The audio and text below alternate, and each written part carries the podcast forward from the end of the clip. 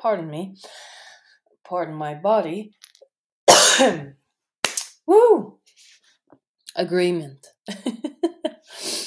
you weren't expecting that, neither was I, but I'm gonna go with it. So let's let's go. Agreement. Perhaps there is one thing people can agree on today, anyone with a sane mind that is. Destroying creates anguish. Finding acceptance of unacceptable behavior has been one of the tumultuous mental strains the notion of freedom has made my mind wrestle with.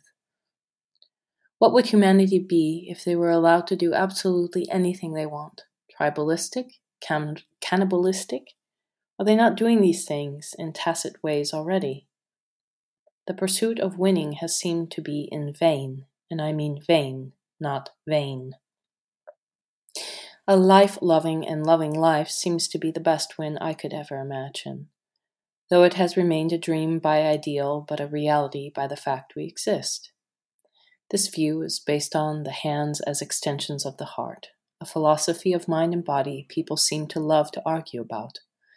However, the freedom to do what one sets out to do came right to the forefront this last year. There are a million little things people do not like to do that must be done.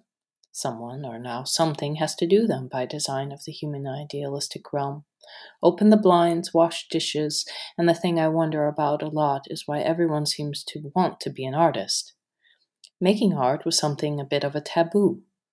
I wanted very much to do it because it seemed difficult, if not impossible.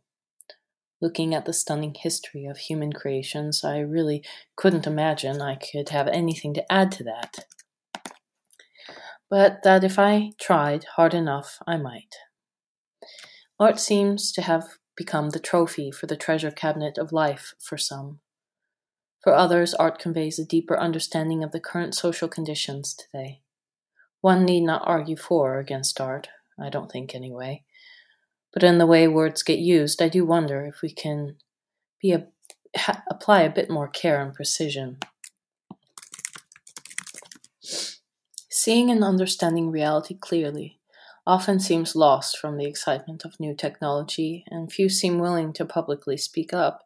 For the memories of beheadings, the echoes of biblical stories of those who spoke truth getting hung or crucified remain. The capacity for humans to behave barbarically has not diminished over time. Instead, the old saying, nothing new under the sun, comes to mind. It seems as if certain patterns are damned to repeat.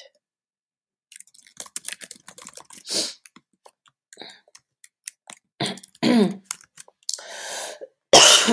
am interested in new patterns, and I do believe in the power of thought, and even more so in the courage of agency. I believe in heart as much as caring stings the backside of my nose. You know that sting right before you're about to cry is a way of knowing whether or not your heart is connected to your head. Are you embodied or disconnected? I write because I'm tired of having to think these thoughts alone. I write because these things are hard to say. I write because I no longer know exactly what to do but keep recovering the things that matter in the hopes more people do. Today I got news the library in Oslo will have a new key solution that lets you use the library during more hours. Great, I mean that. The flip side is this signal indicates another point in which people will be tracked and traced. In the absence of real truth and trust, people are outsourcing proof through systems of technological records. In this sense, the body's record was not enough proof. Perhaps people did not understand yet creating and life are willful pursuits. The very people shouting about systemic oppression are creating systems that eventuate into new forces of imaginary freedom and plausible oppression.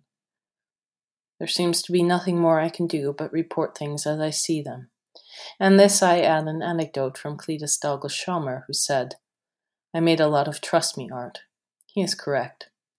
I balked at being called an artist because I didn't want the cliche mythology that went along with it, so I replied, just because someone has a thought does not make it true either. As for how I make things, that was rude. As for how I make things or what doors open when the ones I want to have open won't budge, it's all true. much of it I wish wasn't, but a great deal more of it is. You don't have to trust me, though. I lived through it. Perhaps the physical proof is the closest we can get to truth still. Truth doesn't mean we don't make mistakes. I have made plenty, but I face those head on now because that's where the music is.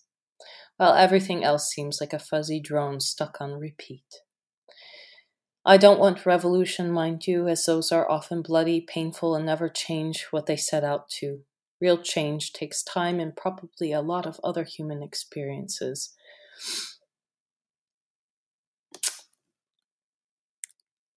Real change takes time.